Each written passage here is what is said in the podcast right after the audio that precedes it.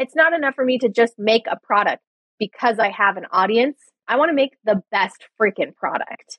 And I want my products to have the same level of value and like good, delicious things that my recipes do. So that you don't, you know, cook a recipe and it turns out great. You buy a product and you're like, this is garbage. Like that would be such a such a breaking of trust to me that it would like ruin my whole day.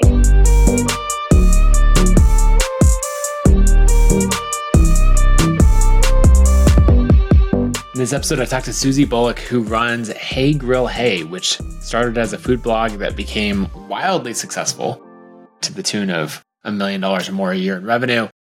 And then she did something that I just absolutely love. And that is she used that to kickstart a physical products company, a sauces and rubs company in the barbecue space. And I'm just blown away with what she's been doing. And she's just got on a cool journey. She's used the revenue from all of our digital products to fund building this, what's going to be a massive physical products company. So I talk about this a lot in the Billion Dollar Creator, which is an article I wrote a few years ago about how an audience is incredibly powerful and you should think about where you point that, where you direct that attention. What's the highest ROI? And Susie and I recently met and I was just realizing like she's living it out. That the article that I written, she hadn't even read it, but she's living it out in real time. That's how she's building her company, and she's building something absolutely massive. So I think you're going to love this interview. Let's dive in. Susie, welcome to the show. Hey, thanks for having me. Okay, so for some quick context, we met at Tastemakers, which is a food blogging conference. Is it always in Chicago? This is my first time going there the first couple years it was in different places okay. and it's been in chicago the last three i think it will indefinitely be in chicago now though because it's paired with the international home and hardware show which happens in chicago every spring i love it it was, it was super fun event and i met a ton of people but one thing that you and i immediately started like jamming on and just completely nerding out on is how to take an audience and really point that attention to something that you're building meaningful equity in. I wrote this article listeners heard me talk about a bunch called the Billion Dollar Creator. And as we were talking, I was like, "You're doing it." Like here's someone who is yeah, like you see that playbook. I was immediately like, "Okay, you have to come on the podcast. We have to talk about this." Because we have these examples of people who are all the way down the path, right? Or they're they're celebrities or they've done something at this level, you know, like Ryan Reynolds playing this out with Aviation Gin, or he actually just right. sold Mint Mobile, I saw that for however many billions of dollars.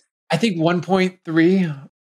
I tweeted about that, and some people were like, "Oh, but you know, he only owns 25 percent," and I was like, "Are you going to crap on 25 percent of 1.3 billion dollars? Like, what level are you living at where that's a problem?" yeah, so I got a good, got a good laugh out of that. But I think people see these giant examples, or they, they see it in theory, and I, what I want to talk through with you is in practice, right? Because you're figuring this out and implementing it right now. So maybe as we dive in, why don't you give the rundown on what Hey Grill Hey is? Then when we'll we'll do a, a quick bit on how you started, and then dive in of you know where we're going. Yeah, Hey Grill Hey is a business. That's what we're going to start with. Yep. Because in the past, I would have told you Hey Grill Hey was a food blog, and that was you know our main focus. But like you said, we're kind of in a transitional period right now so it is a food blog. We have a great audience online. We have a subscription platform that we've built as kind of this beneficiary like partner called the Grill Squad, which is a, like a recurring yearly subscription to an online barbecue school and community. So there's kind of an educational aspect to it. And we have a line of barbecue seasonings and sauces that are sold internationally right now, which is pretty cool yeah, those are kind of the three main like pieces of our business: the content yep. side of the business, the subscription side of the business, and the the product side of the business. How long have you been running the site? I started Hey Grill Hey just over eight years ago. Okay. Yeah. But I've been working in the online content creation space for almost 14 since the early, early days of blogs. Yeah.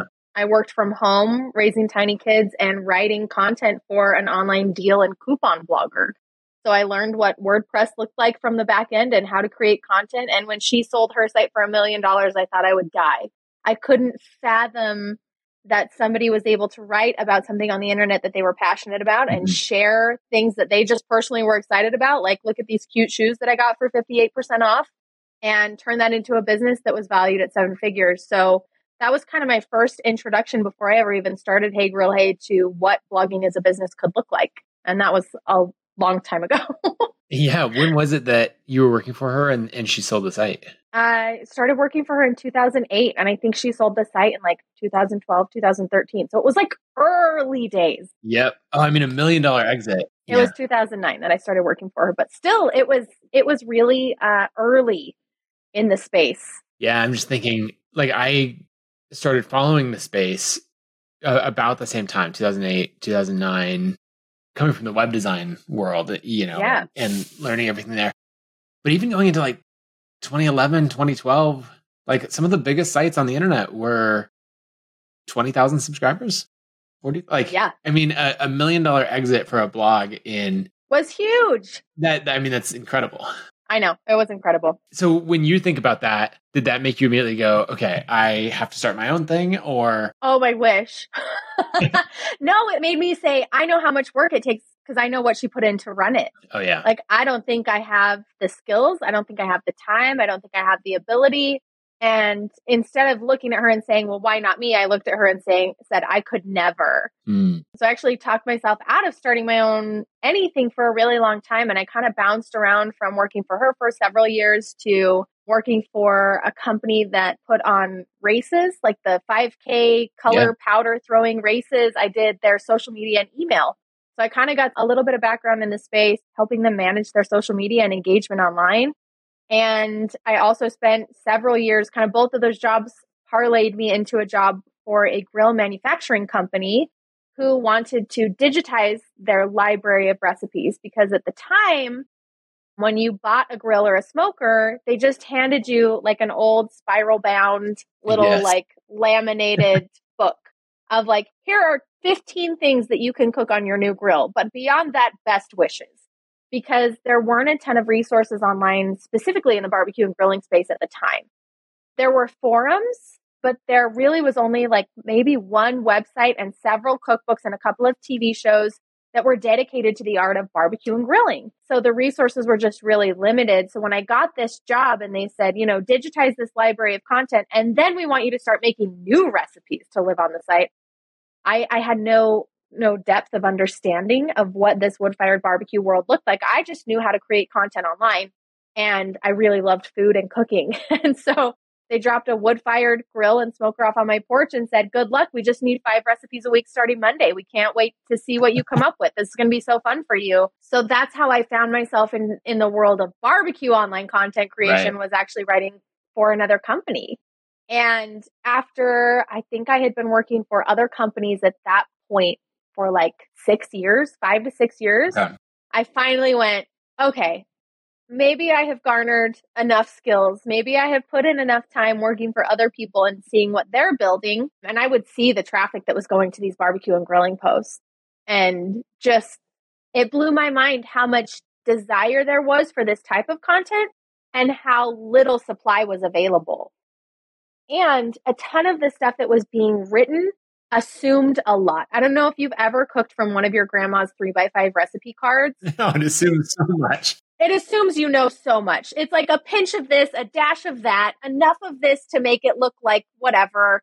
And the recipes, because they had to be written in shorthand, because you had to fit mm-hmm. 14 steps on a three by five card, left a lot out. And that was so true with barbecue recipes. Every barbecue recipe I read, I'm like, what are they even talking about? Like they're saying words I don't know. They're using terminology I'm not familiar with. And they're writing recipes that don't make sense because I've never used this medium before. So I learned a lot about writing bad recipes and cooking from bad recipes and, and how to write good ones. And, you know, finally, after all of these years of working for other people and kind of accumulating all of these little, you know, skills from around the world, I found myself with no job because all the jobs that I, like that one company that did the deal sold. I left the company that was doing social media because it was taking so much of my time. And this grill manufacturing company decided I'd been working from home. They decided to bring everything in house. And I didn't want to like commute yep. or, you know, like they, they just grew, which is like good for them, I guess, whatever. But I was without a job. And my husband said, you know, you have an opportunity here to do nothing if you would like. Cause he had kind of built up his professional career as a CPA to the point where his income could sustain us. Uh, so we could live off of a single income. It would be lean, but we could make it work. He said, or you could, you know, choose something and and build something if you wanted to. So if you could do anything, what would you do? And I was like, barbecue recipes. Like I loved I fell in love with it so much. Yeah. I loved the process of recipe testing. I loved the wood fired cooking community, like the barbecue community. People call it a barbecue family because they show up for each other and, you know, like full happy people everywhere. Like they're just so happy because they eat so good and they cook for other people. Barbecue really is like a community meal yeah. kind of experience, you know? Like you're not just making a salad or soup. Like you're making a whole rack of ribs or a full 14 right. pound brisket. Like people are coming over. And I just loved that aspect of barbecue specifically. And I loved writing recipes for these people, especially women in the space that had maybe been intimidated by it before because of all the terminology and because of all the things that they were supposed to know that they didn't know that nobody told them about. I saw an opportunity in the space to provide content that I knew people already wanted because I was seeing the response from recipes I was already writing. And I felt a little bit of a calling to be a representative of women in the barbecue and grilling space because we were out there. There was just less representation. You know, you would see a TV show and there'd be one for every 12 dudes or something. There, there just wasn't a ton of representation, but I knew a lot of women were cooking barbecue at home. So I wanted to be a little bit of a, a face for that, which is why I, I, you know, I kind of personally branded things from the beginning where it was Susie telling you how to cook stuff because I wanted to have that connection and I wanted to build that community. So that's how it all started. I love it. That's kind of where where it all came from. I think a lot of creators have that like transition moment that you have of maybe seeing it and getting a taste of it, right? Where something happens that you yeah. see is ridiculous. Like it breaks your mental model right? You can't sell a blog for a million dollars. That does not fit in the mental model of like yeah. growing up. People are like, what do you want to be? You know, do you want to be a firefighter? Do you want to be a chef? You know, like Right. No, I want to make living writing barbecue recipes for the internet. That's yeah. that's what I want to do. yeah, and so you see something that like breaks your mental model, and it, it's often how much someone is earning. You know, like hold on, you can make a hundred thousand dollars a year off of that, or you could sell this for a million dollars, or or you have this flexibility in your time like, wait, you don't have to show up in person to this office, you know, or you can make school pickup and it's not like this crazy stressful thing, like any of those things. But then there there is a big there's still a leap from realizing that it's possible from an example and like actually being able to make that, you know, jump for yourself or thinking that you could do it. Well, to believe that it's possible for you, right? Right. Because anything's possible for other people. like you can look at somebody that had this massive success and you'd be like, oh, well, that that totally makes sense. Like I could never, because that's where I was those first five years. Was like, I mean, I get it, but I don't know. I don't know. Like I know it's possible, but I don't think it's possible for me. So that was a really transitional point to where I, you know, and it did take a little bit of encouragement. And luckily, I had the privilege of having a spouse at home mm-hmm. that said, you know, this is your opportunity. Do you think you can make something of it? And so it set that precedent really early that I was going to do it because I was passionate about it, but I also was going to do it because I believed I could make money from it. So yep. there really was that transitional moment of going from I believe it's possible to I believe it's possible for me. Do you think that it just took time? Like is there anything that would have accelerated that or, you know, just seeing more examples of it and working in the industry more? I guess the industry being content creation more so than maybe barbecue specifically. I think seeing the content creation side of it helped a lot from the back end. I think it gave me a foot in the door because people, you know, my blog took off within two years. It was pretty successful. Within two and a half, I'd retired my husband and was covering all of our, and we were hiring employees, uh, which yep. is like pretty rapid in the oh, world yeah. of food blogging. And so people say, How did you? Oh my gosh, how did you do it so fast? You just started in, you know, 2015. How? but nobody was counting the years before that I started in 2009. Right.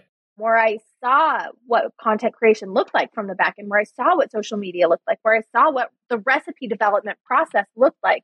Like I had banked five years of skills mm-hmm. before I started my own website. And I think that was really crucial to my quick success on my own website. It was all the work that went in beforehand. And I really think that that gave me a lot of confidence to jump in on my own. I also think it gave my husband a lot of confidence to say, I think you can make something of this because we've seen people do it. And you have skills and you're capable and right. you're terrifyingly driven. So if anybody can pull it off, like probably you. And, you know, having somebody else say, you probably can was, I, I think it was a big deal to me mm-hmm. and not just it spinning around in my head, like, could I, could I, could I, having kind of a little bit of that, that validation from both experience and a support team that said, you know, I think you can pull it off. It, it really helped me a lot. Yeah. I think what you said about like seeing it from the inside makes a huge yeah. difference because we're watching all of these blogs and, and and we see maybe the highlights of what gets posted on Instagram or you know a post that goes viral but if you're working behind the scenes, then you actually get to see, okay, what is this creator optimizing for? What metrics do they track? Yeah. What's their writing process? I was thinking about another creator, his name's Jay Clouse, and he's had this like fantastic rise. He talks publicly about his income numbers. I think he's making, you know, 250 or $300,000 a year off of, you know, still a, a, like not a huge audience. But if I think about his career, he worked for Pat Flynn. And so you know, he's seeing like he was running the community for Pat Flynn, right? And you get to see behind the scenes, you get to learn. Yep. And so even that approach of like, okay, yes, I absolutely could dive in, and maybe I'm going to do that. Maybe I'm going to start my blog and publish once a month and or once a week and like get this cadence going. But at the same time, I'm going to try to go get a job working for someone, either freelance right. or on the core team, because you can learn so much looking behind the scenes. And, you know, it's really interesting now. A lot of change has occurred in the trajectory of our next generation's career paths. You know, all the kids want to be YouTubers or whatever the case may be. But the reality is that four year college degrees are not carrying the same like clout yeah, for these kids as they did for our generation. And, you know, I've told my kids, like, I don't really care what you do, but because they all want to be entrepreneurs now. Like, it sounds okay. like like, oh, you just are home when we're home and you get to cook food. Like, I would like that. Sounds like a great job for me. You know, they don't they don't know what I do during the day, I guess, because they're at school living their own lives. But it is kind of this like idyllic scenario.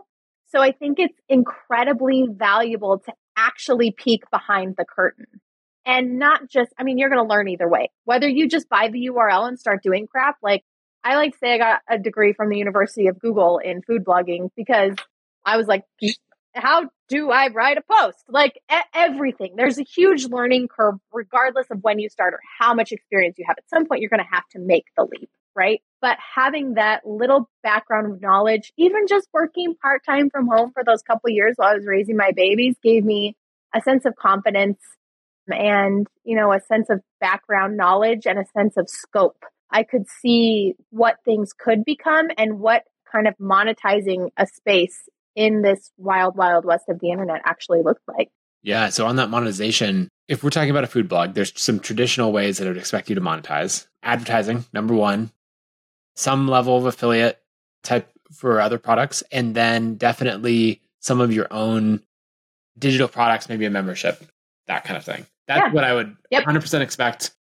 And it sounds like you built out a bunch of those. Can you talk about like maybe the first first million dollars in in revenue because you built it to a pretty wild scale honestly i feel like i tried everything because my goal from the beginning was to build this into a business i'm like well how do people make money on the internet? So I probably typed that into Google. Honestly, I was like, give me a list of 10 ways we make money on the internet, people. It was a process. So before I even qualified for ad revenue, because my traffic wasn't that significantly high, this was the dumbest thing. I literally started my website on March 9th, right as like March Madness kicked off. And this company that I had been writing recipes for before launched a campaign called Meat Madness, where there were meat brackets with recipes submitted, where you could submit your recipe and have it voted on by the community to earn you up the bracket to win a cool prize or whatever. And I had submitted and got accepted one of my new recipes on my new website to, to be a part of this you know, Meat Madness bracket. And I noticed there were several other prominent Utahns who had their names on this bracket. So I was like, this is a great PR opportunity. So I wrote an email. I didn't know what I was doing. I wrote an email to every single producer of every single local news station and lifestyle television show in Utah and said, look at all these cool Utahns. Here's a link to the bracket. You should have us all on for a segment. One of them got back to me. By the time they got back to me, I was the only one left in the bracket, which was a relief because I realized I didn't know any of these other Utahns, nor how I would contact them to right. get all of us on television together.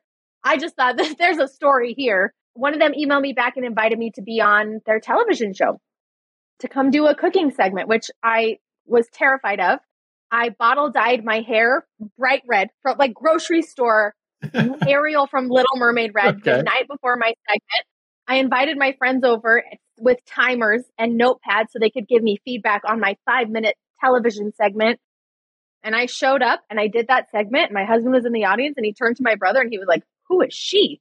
Like I transformed in that moment to a person who was incredibly qualified to do television where I had no prior experience. It was magical, to be quite honest with you. And I was like, okay, how do I make this part of my revenue experience? So I was actually able to parlay that into paid cooking gigs for brands. Wow. I also pushed that into paid television appearances. I've been on the Food Network several times. I had my own special on the Food Network. And so, you know, we had some really cool opportunities that way that was a little bit outside the traditional food blogger revenue model. But that was one avenue that I generated income without an audience and without a brand. I just would go talk about your brand on the television every once in a while. And it, it turned out to be kind of a great jump start for me because within the first month, I had an offer for a brand for $500 to do a five minute segment. And I was like, that's real money. Like yeah. that is cash money within a month. And I was not making any money anywhere else. And I had no idea how to, but that was like that just a really quick and early boost, a vote of confidence that like this is an avenue that you can pursue and there's a way that you can generate revenue from this particular business mm-hmm. model. So that was a really cool, like kind of first moment of like, here's how you made your first, not even first million. That was my first 500 bucks and it yep. felt like a million dollars. I will tell you, it felt like a million dollars to be able to make money off of this thing that I love doing. And then, you know, as traffic built, we did see money coming in from advertising revenue on the website. We did a year of a lot of sponsored work because mm-hmm. that at the time was a really great source of revenue for us. And brands were really hungry for diversity in the barbecue and grilling space. That was a time where being a female and standing out from the crowd and being different and having the creation aspect of the business behind me was really beneficial because I had a good audience online. I had a good platform to build on, and I could develop recipes for other companies and post about them and got paid. I also took side jobs developing recipes for companies like I did before I even started my own website. And I did that for a while until I realized, okay, I can make more if I just post them on my own site. But it took a while to get to that point to build up traffic to where, you know, your recipes are more valuable to your own site than they are to somebody else's because they were paying me money to put recipes right. on their website. So that was an early source of revenue. We did two ebooks that were an early source of revenue for us. And then I think it was almost three years into Hey Grill Hey existing that we launched the Grill Squad, which is our online subscription platform. And then we've been running the product company for the last four years. So it was like four ish years of, you know, just that online and digital content stuff before we actually launched our first product. Okay. I want to talk about the, the products a lot, but do you get, get a sense of scale? Like, what did you grow revenue to from the d- digital side? In the last couple years, it's averaged about 1.5 to 1.75 million in ad revenue. That's amazing. Which is like stupid. It feels like the most unbelievably stupid joke. But that's leverage, right? you built like an audience has incredible leverage. Yeah. We'll get into that more. But yes but yeah, I mean, you built it to the point where you're making a year from just the digital side of your business what that like mind blowing experience was of selling an entire site one time. Yeah, it makes me sick to my stomach when I stop and think about it. So I just don't very often. Why does it make you sick to your stomach? because so I had some really crazy goals when I first started, right? And it was like certain benchmarks, like I'm going to make this much by the time I'm this many years old. And when the site is, you know, you have to, oh, like yeah. you kind of set these goals for yourself. And then I would hit them and I'd be like, so I think I, I think I just quit now. Like I didn't have, right. I didn't have like an after plan. I just had this number and it was so hard to get there that when I got there, I was like, now what? Like I just did it. I don't know. Now what? So it's always make a, make a plan for after people if you do actually hit your goals, because that was a little bit of like a shock moment for me where I had to reevaluate all of my all of my goals. What's an example of one of those goals and then like what you ended up doing afterwards? I just moved the goalpost. Honestly, yeah. that's that's that's what I keep doing every single time. Every goal that we've hit, every benchmark that we've passed, we take a minute and I sit on it and I reflect back and I look at what it took to get us where we are, the things that were worth it and the things that weren't worth it, and where we want to go next. But I think it's good to have benchmarks, even if you don't have the backup plan ahead of time, because when you hit them, it's it's always forced me into a period of reflection and a period of pause and saying, okay, this is where we are. This is how we got here. It's mm-hmm. absolutely unbelievable and weird and hilarious. And I just let myself be filled with all of the gratitude of hitting that accomplishment and you know the team that is now that we have built that has got us to that point and the audience that has supported us through this journey and feeling the gratitude for the business really is the most like reinvigorating part because it's hard and it's exhausting and it's a lot of work. And to be able to stop and sit with it for a minute is really awesome before you know we set our sights on on the next thing. I think that's something that my wife and i realized uh, maybe three or four years ago that we're really bad at like celebrating and recognizing yes. like that that moment to pause and reflect. And so now we make sure to at least do like yeah you know a nice dinner or something. Because we'd hit some milestone. Like i remember hitting 10 million dollars a year in revenue for convertkit. Yeah. Right? And being like oh that's amazing. You know it's big goal. Like it tips over and you hit that you know and then now we got on to the next. Hold on. Yes let's go like have have some friends over for dinner. Let's you know open a bottle of champagne. Let's at least do something we've started scheduling things. Like we tie specific things now to our benchmarks. Oh i like that. so when we hit this next revenue goal we have a specific trip that like has been on our bucket list forever.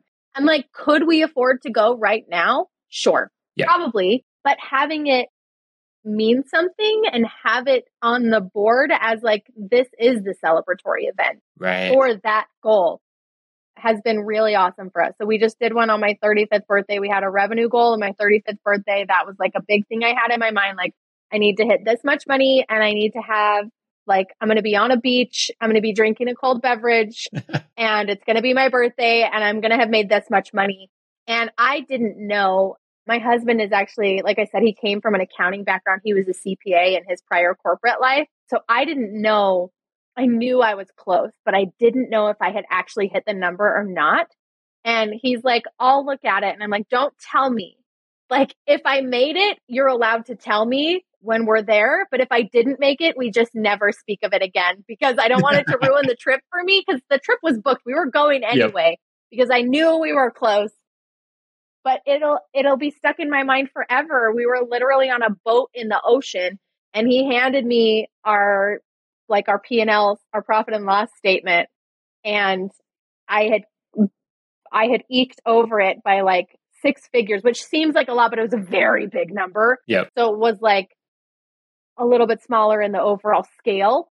And it was a huge moment. It was a huge moment to stop and to celebrate and to acknowledge what we had actually accomplished and what we had built and to be able to share that together was really cool. So I highly recommend even if your goal is I got up 10 new posts this month. Like make celebrating those accomplishments a part of the journey because otherwise you'll always be looking at what's next. What's next? What's next? What's next? What's next? It makes the process a lot more enjoyable. It yep. makes growing not just a number on a screen, but it has purpose and it has meaning and it should be celebrated.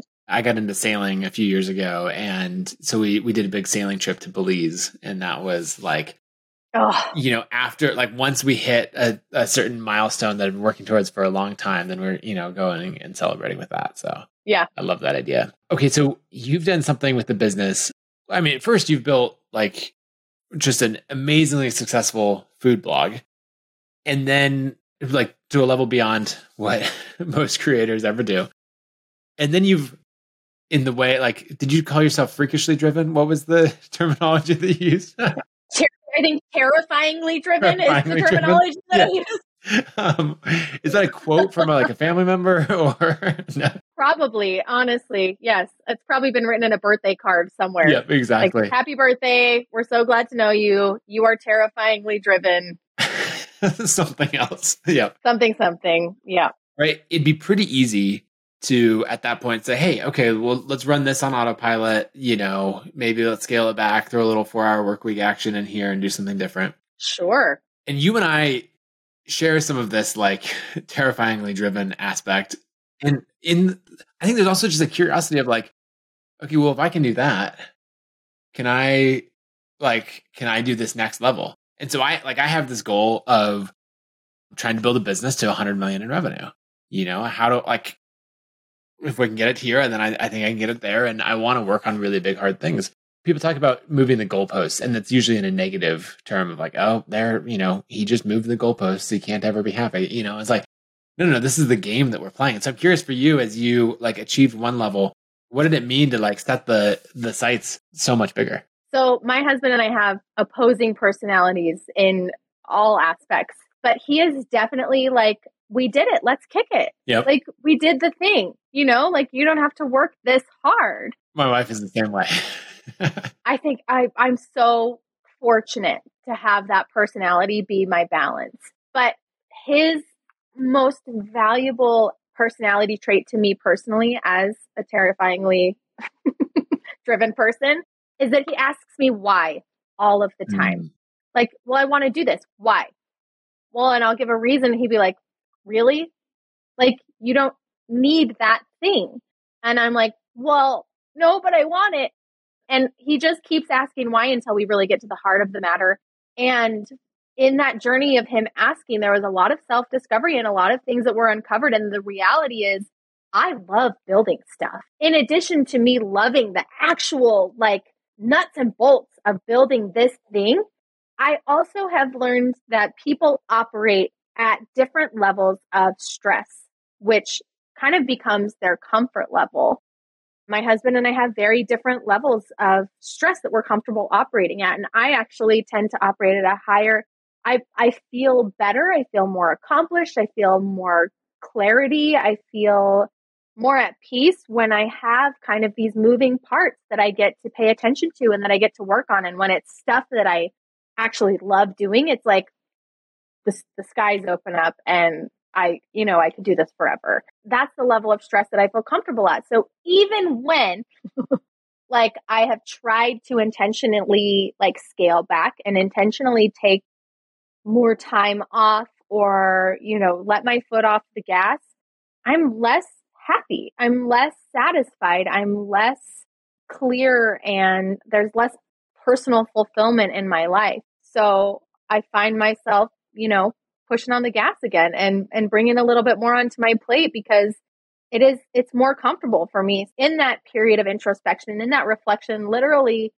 last week my husband and I had this conversation and we made some transitions in the business where we're removing stuff from his plate and putting it on mine. And he's kind of taking some other things that leave me less fulfilled mm-hmm. and and carrying that banner whether it's at home with the kids and family or whether it's in the business.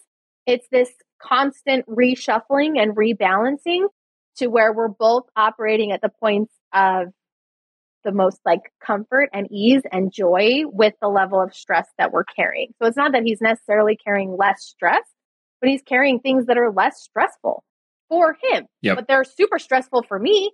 Like I will forget about signing the kids up for baseball because it's like it will slip my mind. I guarantee it but like he's he's happy and he loves carrying that you know? Like this is this is the best. I'm like okay fantastic because i would rather build out projections for sales through the end of the year and he's like pass like hard pass you know like i said. Anyway he's a great balance for me specifically but it really is just finding the things that i love to do and it, it's terrifying to people outside of the space because they see all the balls in the air and they're like i could never I know because I was there when I started working for other people and I was like, I could never. But, you know, having found myself in this space and still pushing myself further into the space, it's it's just what feels good. It's what feels right. It's what feels like joyful and fulfilling to me. So it doesn't feel hard. Yeah. Okay, so let's talk about well, I mean, first what you're saying about having someone in your life who will ask a few layers of the why questions because I do the same thing where I'm like, because of this, and and a lot of people just be like, oh, okay, that's fine. But having someone's yeah. like, really, that's that's why, and making you dig through, you know, several layers of that is good. Yes. What's next? What's the goal that you're scaling towards? Because you you have these products that you're getting in grocery stores. You've got so yeah. the the sauces and rubs, and and you're like, where's this business going? Because it's going to be like a hundred times bigger than the massive blog that you've already built. so this ties heavily into your article, like about the billion billion dollar creator. Is you know I was able to build a really great audience on the website and kind of use that to fund my own product company. And you know, you you talk in your article about how products you, you have like at some point you have to sell a product. And I started training my audience really early. It's it's interesting this creator transition. Not a lot of people talk about it because all they want to talk about is how you have this built-in audience that loves you and they'll buy anything you put out there. It's a little bit different in a lot of ways because we have trained our audiences to get things for free articles for free, videos for free, content for mm-hmm. free, information for free, free, free, free. Come, just come read my website and come, you know, watch me on social media. And thank you so much for being here. And there is a transaction of time, but not money. And so making the transition from somebody who is giving you a lot of free things in exchange for your time now want to give you real things in exchange for real money. And building that level of trust with a community is different. It takes a little bit of time and it takes a little bit of work. And we we very intentionally built our product company knowing that it was going to take us a little while. We didn't expect overnight success, which I think has been really crucial to us having long-term success because we didn't get let down or disappointed when things didn't explode immediately or we you know all these all of these things. We slowly got to build this transactional relationship with our audience that has been really special and really cool because there is that level of trust. And i feel like the relationships actually deepened when it becomes a little bit more of that like hard transaction versus just time for information. Right. So it's been really cool to witness and really cool to build. We're in a transitional period. This is one where I, I told you right before our phone call, like, I'm in the middle of it. So I don't know that I'm like, I can't speak as an expert on how to do this thing or the right way to do this thing because we're making all of the mistakes as we go and learning as best as we can. But we are growing our product company in a way that feels really authentic it feels really well tied to the relationships we've already built with our community and our audience. But what's next is to continue growing that. So for me as CEO and owner, it's learning how to scale a product company, which I've never had to do before and have no experience doing.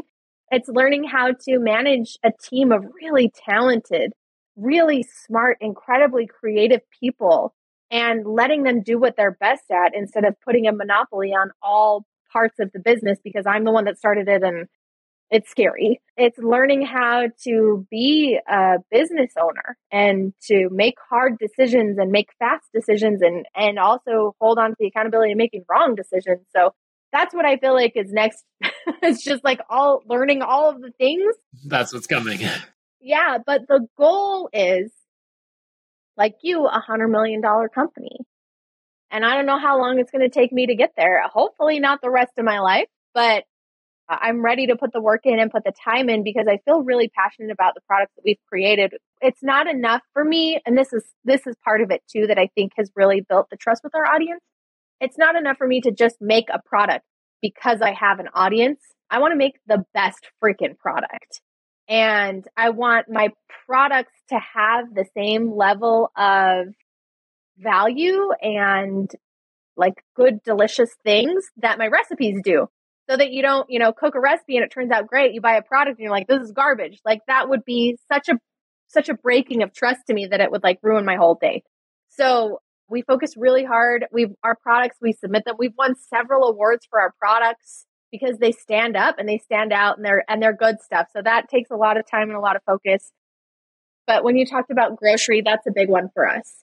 And it's kind of ad- adjacent to the reason that I first started the blog in the first place eight years ago was if you walk down a store aisle that sells barbecue sauce or barbecue seasonings, how many women owned brands do you see on that shelf? I think very few. Any? No, you I mean you hear Ray's, Dubs, Hughes, Dave's, like all of them are yep. dudes. They're all dudes. It's just like the online the digital landscape or the you know the the television representation or the public representation of women right. 10 years ago. Like we're just behind in the product space. And we shouldn't be because I know some really amazing women that are creating killer products and and need that representation on these grocery store shelves. So that's one of my goals is to make some space on the grocery store for women owned barbecue sauces and seasonings. So anyway, that's that's kind of one of our big vision goals, but through the process to, you know, to build out that 100 million dollar company and if I ever make it, that would be amazing. If I don't, hey man, at least I tried. and you had, had a good time in the process and enjoyed the process yep. truly we talk about that a lot at convertkit of journey over the destination and making sure that the yeah. journey is structured in a way that you're really going to enjoy it. I think physical products of any kind feel so much more intimidating to creators than something digital. Like an ebook, totally. I know how to write, that's blog posts, all of that. I know how to work with a designer to package that up and sell it, you know, all that. But hold on, someone's going to ingest this or they're like, I'm going to have to manufacture this. Oh, oh, that's t- actually terrifying. yes. Yes, we're making a food product. Like, how do you, if, if you were talking to someone who's like, hey, I've got 50,000 subscriber email list, you know, I'm in this space, I'm about to make this leap. I understand the principles of the billion dollar creator. I know that I have to build, you know, build something that I have equity in. I'm selling a, like a real product, building a brand, all of that. Like, what would you say to them? And, and what are some of those things that you learned early in that process of making that digital to physical leap? Oh my gosh, I might not say anything. Not because I don't want them to get in the space, but because if I knew all that went into it, I probably would have talked myself out of it. Right. Yeah. Truly. If I knew all of the potential pitfalls, if somebody had sat me down and said, okay, you're going to do this, but you got to go in with eyes wide open.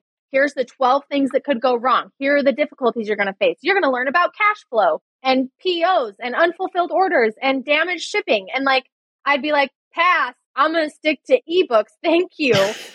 yeah.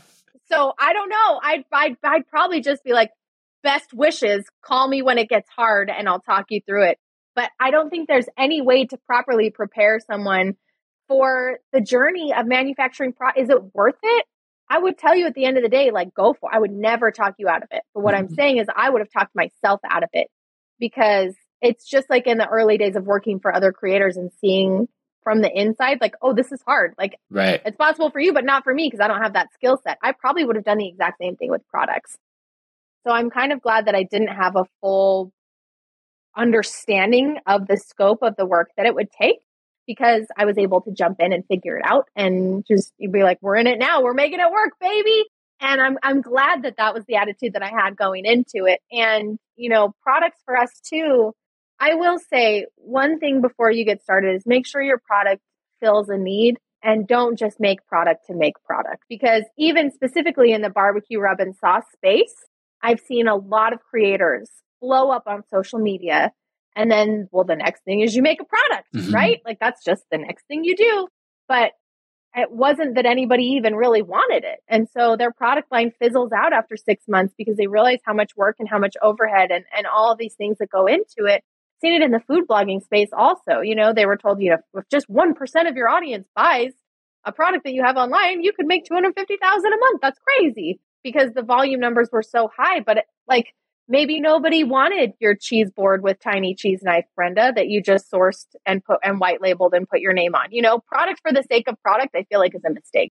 Product with purpose and product with intent, I think is probably the biggest piece of advice I would give. If somebody was saying, I'm ready to make the leap. I'm ready to get into product. And I would ask them, like, okay, who's it helping? Like, why?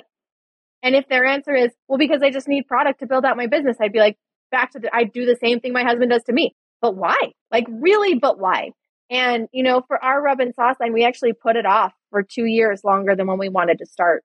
And it finally got to the point where we were getting daily requests from our audience. Because here's a weird thing about my re- my products. All of my recipes are available on my website. Like they're not secret right. or proprietary. You can cook with my sweet rub today without ever buying a bottle. But we were getting requests like, hey, I'm making this a gallon at a time. And I would just love to have it in my fridge, please. Right. And, you know, once we had those requests build up enough, we said, I guess we're doing this now. Product, I wanted to stay in the digital space forever. Product was not on our business trajectory at all but we saw a need within our community and they specifically asked for it and i thought this is something that i can this is something that i can answer That's how I ended up making barbecue sauces and seasonings when my recipes are available for free on the internet. Anyway, so that's what I would say. I would ask why. Why are you making product? And, you know, you can find a winning product in your space regardless. I think if you take a little bit of time before you just start making something, just so that you can say you're making something, you'll have a better product that'll last you more in the long run. And anytime you have intent, anytime you can ask, like, well, this is the theme we come back to why, why, why, why?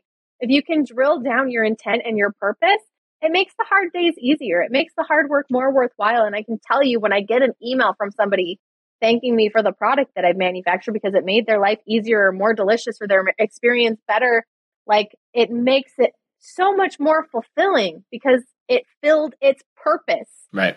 And and that's been like the coolest part of having a product based business is is that kind of like the work equals the result which equals like that that fulfillment that we get to experience. It's really cool. One thing that I think I'm picking up on in what you're saying is there's people who have an audience and they're trying to tack a product onto that. So they're they're basically saying, sure. I have this opportunity. You know, I've got a hundred thousand people paying attention to what I do in this space. What could I sell to them? And so if you think about it, like it's ninety percent an audience and ten percent a product. And I think yeah. what you're saying is well, I mean, you've talked about it, right? As you, as you introduce yourself, like you're you're building a product company. You've created an audience first. You have an audience to kickstart a product company. But if we look yeah. long term, you know, uh, I don't know what the split is now, revenue wise, or that sort of thing. But long term, like everything how you run the business, if I understand correctly, is going to be ninety percent, ninety five percent product, and the content yep. is uh, just a distribution channel. It's going to support the product. Yeah. yeah. And it, that's a huge a huge transition to make. And we're like at almost at that tipping point in the transition mm. where the product company is going to start out earning the website, which is like, I think it might be this year. That would be yeah. really cool. If it's not this year, it will be next year. My business today is unrecognizable to the business that I started eight years ago. It's even unrecognizable to the business that I had five years ago before we started manufacturing products. Like the change is just so significant. What are, what are some examples of that? The focus of our entire team. I mean, we had writers and social media managers where the whole goal was to drive people to the website to check the recipes. That that entire goal has shifted to get ad revenue or to get yeah email subscribers yes. or something like that. Exactly. The goal now is to get people familiarized with our brand and familiarized with our product. So either that means that they're going to go online and order because they want to recreate the exact thing that they saw me cook online, or when they walk by it in the grocery store, they say, Oh my gosh. And we get this one. This one's also really cool, by the way. When people send us pictures from their local barbecue pro shop or mm-hmm. their grocery store where we, you know, our products are carried and they, oh, oh my gosh, you're here in my store in my tiny town in Kansas. Like that's like, you're here to be able to have that type of experience is so cool. And they grab one of everything because it's, it's, I've seen this on the internet and it's here in real life. It's right. like those as seen on TV aisles at the checkout line or something. But it's that same experience. Like I saw this, I saw this on the internet and it's real. It's here in real life. And that's a big way that our focus has shifted overall is the goal has shifted overall. And like I said in the very beginning, if you had asked me a couple years ago, I would have told you I was a food blog. Right. A food blogger. That's that's my business. If you ask me now, we're building a product company in the barbecue and grilling space. And it's a it's a complete identity shift. It's it, when I first started, I told people it's like starting a second business because it was. We still had to keep the content side running at the same pace because our content business funded our product business entirely. Unbelievable so cool. Yeah, you haven't raised any outside capital, right? Oh, that's amazing. Because what you're doing is not cheap. no, it's very expensive and stupid. The moment someone says like minimum order quantities, you know, like people who don't know are like, oh, okay, so you have to order like more of something. you know, if, if you know, it's like, yeah, like we just have to keep going.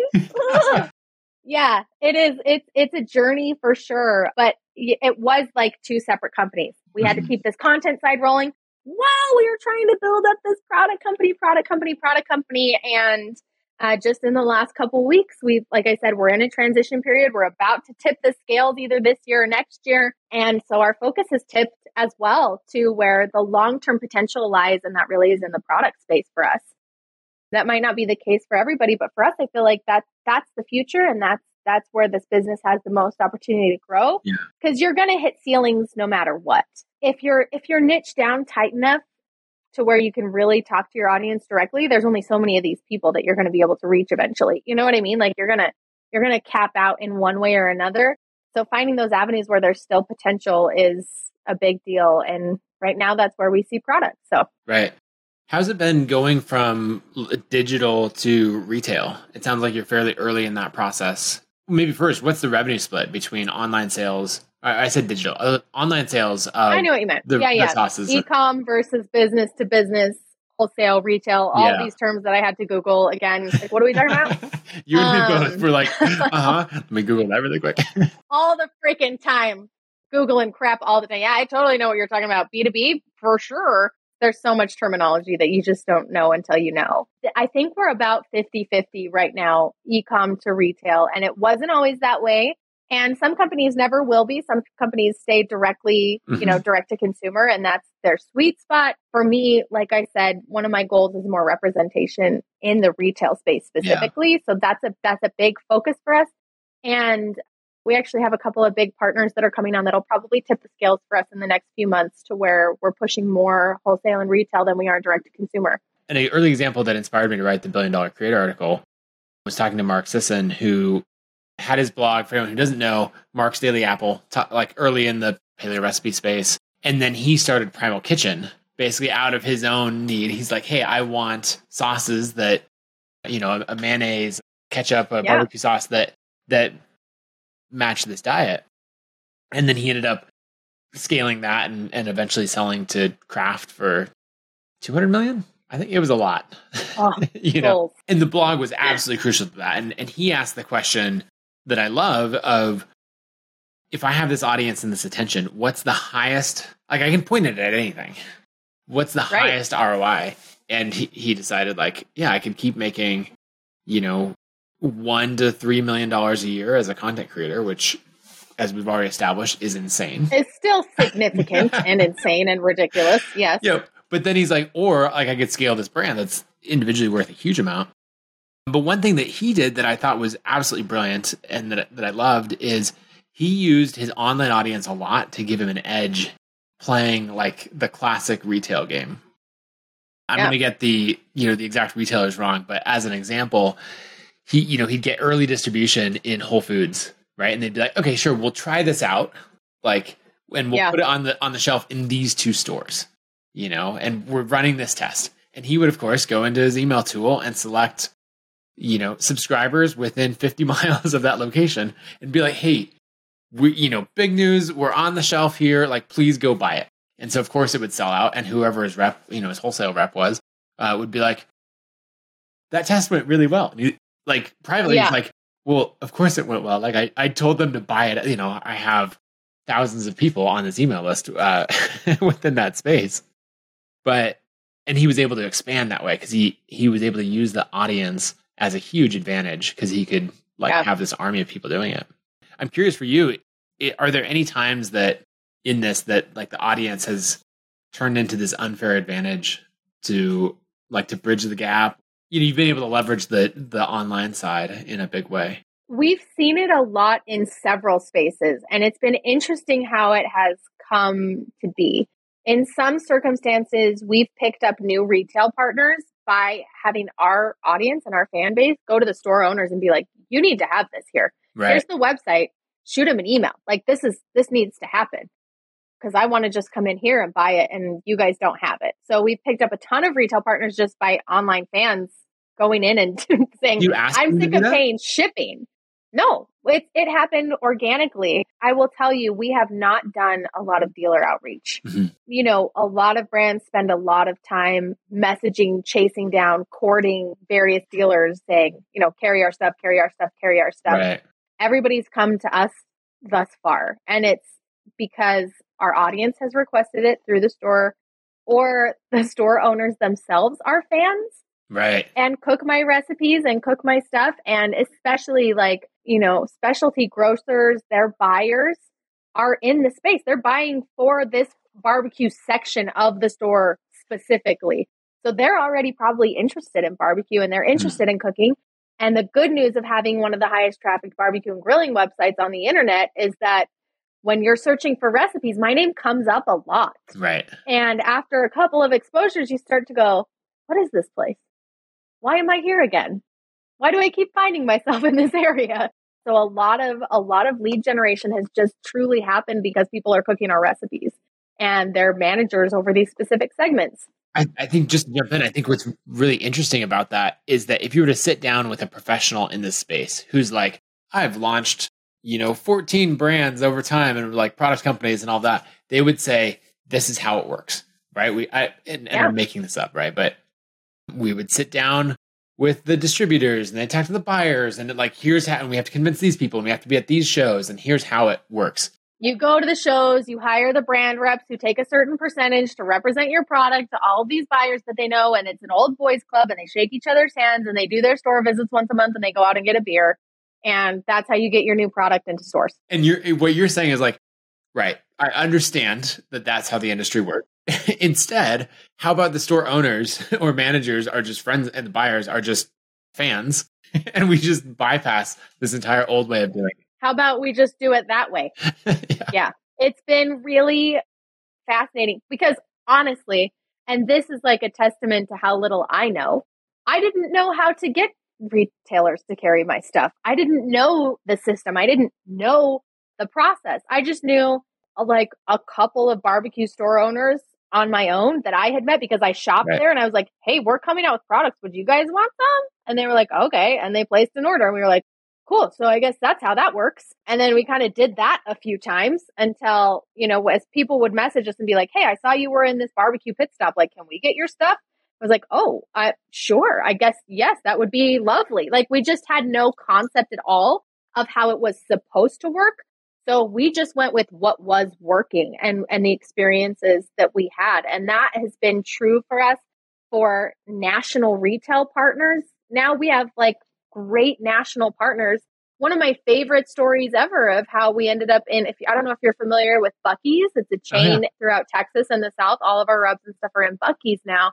And we just happened to know the head buyer of the barbecue thing and we didn't know that's really who he was or what he did. We just ended up at a couple of events together in the barbecue and grilling space and world and we we kind of knew him. We were on a first name basis, but really that was he was cooking on our friend's team one time. And so, like that, that's funny guy. And I had been cooking on a whole hog team at Memphis in May. I got hog injection all over my feet and my shoes. And I was supposed to be on a phone call with a brand. And so I sat down covered in hog injection. And my husband grabbed a water bottle while I'm on a work call and he starts like washing it off of my feet before it becomes dust encrusted and attached to me as a part of my body. And this guy that we had known and we'd met a couple times walks by, plops down next to me, takes off his shoes. Todd starts washing his feet. And it was like, they ended up in this like silly bro hug at the end. And he was like, You just washed my feet, man. And he was like, Well, you put your feet out there. and two weeks later, we had a PO from Buc-ee's. And like it, it's business the way that business used to be done mm-hmm. it's a totally different landscape i feel like now with with the creator space existing and you know, these audiences demanding product in a way that, you know, just it just didn't exist before. So we have no idea what we're doing or why it's working, but we're just going to keep doing it because, you know, we're moving in the right direction. Yeah. Oh, I love it. And the, the landscape has just changed in so many ways. Yeah. Are there other companies that, or like individual founders that you look to as inspiration of like okay i'm trying to copy that model either in in, in the barbecue space or or especially like around the web who have done this really well what's really cool about the barbecue space specifically and i kind of mentioned this a little bit earlier is that barbecue family mm-hmm. i have not asked anybody for advice that has turned me down okay. and these are people running multiple seven figures of product sales a year at this point with the goal to grow to eight figures nine figures same same goals as we have and nobody has ever been anything but willing to sit down and to give me the time. So there's a guy named Heath Riles and he's absolutely phenomenal and he has a huge sales background. So when it came came to like actually talking about retail stuff, he's like, I'll tell you everything I know. There's another guy, Kosmos Q, that is prolific in the e-commerce space and the ad buying space. And he's like, Yeah, let's sit down. Like, let's talk for a couple hours. And everybody's been so willing to give us that time. And that's been super huge for us. And we we saw the same thing in the food blogging space. Like I have a group of food blogging women that did the same thing that opened the curtain a little bit and said, you know, look back here, here's what's possible. And it was huge for me growing my food blog to that space. So yeah, I think both those guys in the barbecue space are huge. As far as like entrepreneurs in the wider scale that I look up to, man, I feel like there's so many. I'm a I'm a consumer of books. So if they've like written a book or an audiobook, I have probably either it's sitting on my nightstand or it's in my bookshelf or like I'm constantly trying to learn and it was initially like how to be a digital content creator, how to shoot video that doesn't suck, how to you know all these things and now it's like how to build a business and how to scale a business and how to run a business. So my my reading has shifted a little bit over the years, but anyway, it's it's I don't know. I'm always grateful to anyone that's willing to put their knowledge down on paper and share what they've learned so that other people can kind of get their feet underneath them a little bit because that's been super helpful to me. Yeah, I love it, especially when people share real numbers. Like that's been such a big thing because then you can find out like how how people are going in this journey, what what actually works. Oh, yeah. Oh, oh there's an opportunity to sell a blog for a million dollars or build something to a million dollars a year or beyond that. Kind of the last thing I'm curious about is in your own goals of big, building something so much bigger. Like, do you get pushback from other people of like that's too big of a goal? I think I've gotten some some pushback from people where they're like, "Why why aren't you satisfied with what you have?" Or like I felt this idea of like, I don't know, should I even push it to that level, even though it's core to who I am? Yeah. And so I think a lot of creators are like, I'm really happy with this, and I want to grow at 10x or 100x, and I think I can. But like they're they feel really awkward talking about it, and so I'm curious how you've you've addressed that. I think a lot of it is personality. So mm-hmm. some people prefer to make their moves in silence a little bit because I think it's twofold. There's less fear associated with if they don't meet it, then they didn't disappoint anybody. Right. And additionally, you don't get any kickback. You can just do what you want at your own pace and and there's no feedback. And then there are other people that I think really value like you said they like knowing other people's numbers. So they like having that open dialogue and that open conversation and so I don't think there's a right or a wrong answer that way. I think it's, you know, you you get to choose your own comfort level. I, I don't know. I've always been pretty open about where I'm going and what I want to do. One of the greatest blessings of my life has been being surrounded by people who also have big dreams and yeah. big goals. And so not only are they not shocked by what I say, they're like, oh, you can. Like totally 100%. It's like uh, when I very first, my husband, you know, was like, I think you can do it. That was like my first kind of dip in the toe in the water to see, you know, what was possible. But we did get some pushback initially when he quit his job. Like I said, he'd been in corporate accounting for a decade. That's what his licensing was in. That's what his college career was in. And his dad literally was like, Are you an idiot? Like, you have to be like a real idiot to do this. And, you know, we've won him over. But it took my husband like pulling out a bank statement and showing him, like, this is how much she's earning. And you want me to stay in an office eight hours a day for what? and, you know, we had to have some conversations like that. But by and large, I really do think that I have been so fortunate to be surrounded by people who share that same sense of vision and drive. One of my best friends is a food blogger, and she's like, it's unlocking the boss level. Like, it's just like, you know, Mario game when you were a kid. Like, you beat oh, one yeah. level, and it's like, we gotta beat the next level. And it's like, boop, boop, boop. Like, it is. It's, it's gamifying the process. It's enjoying the journey. It's, it's loving the work that it is. And the destination, like, why would you spend hours beating a video game? Because it's fun. Like it doesn't have like it it almost loses that like tangible value. But the process itself is so enjoyable and unlocking that next accomplishment is so enjoyable. So that's that's kind of a real motivating factor for me. And also, I don't know, maybe it's my personality maybe it's the way that I say things, but very rarely do I get pushback from people on most anything because I will look you in the eye and I'll tell you this is what I'm doing. But I don't know, maybe there's just not a lot of room for people to question that. But I haven't had to deal with a lot of sexism. I haven't had to deal with a lot of misogyny. And maybe it's happening behind my back, but people aren't saying that to my face because I don't think they'd want to see what would happen if they did. Even though I'm like nice, I have like a scary face. I hear it all the time, like, oh, you're kind of intimidating. And I I think when you know what you want, it is intimidating to people. And it does, you know, they are like, hmm, maybe that's why I'm considered terrifyingly driven because it it's not common to see that drive on display.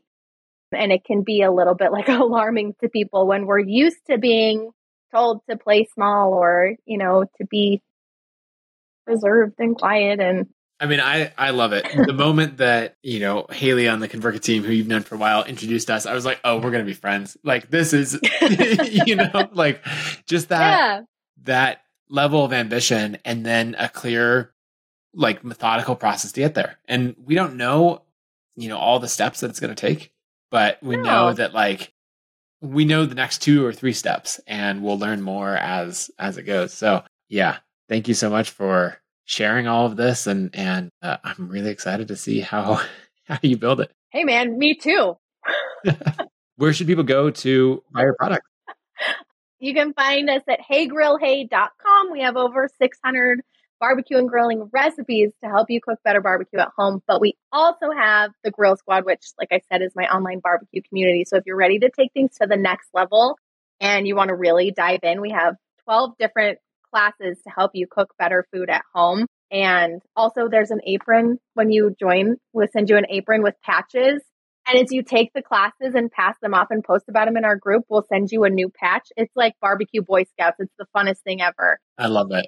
And then we have our line of barbecue seasonings and sauces. And this year has been really fun. We're rolling out limited edition seasonal kits. So right now we have a ham kit for your Easter hams. We do turkey kits around Thanksgiving time. We're going to do some gift kits that are available for Mother's Day and Father's Day. And we have a wing kit that I am very excited about for like a smoke fried wing that have, anyway. So lots of fun stuff happening all the time. I love it. Well, Susie, thanks so much for coming on. Yeah, thanks for having me.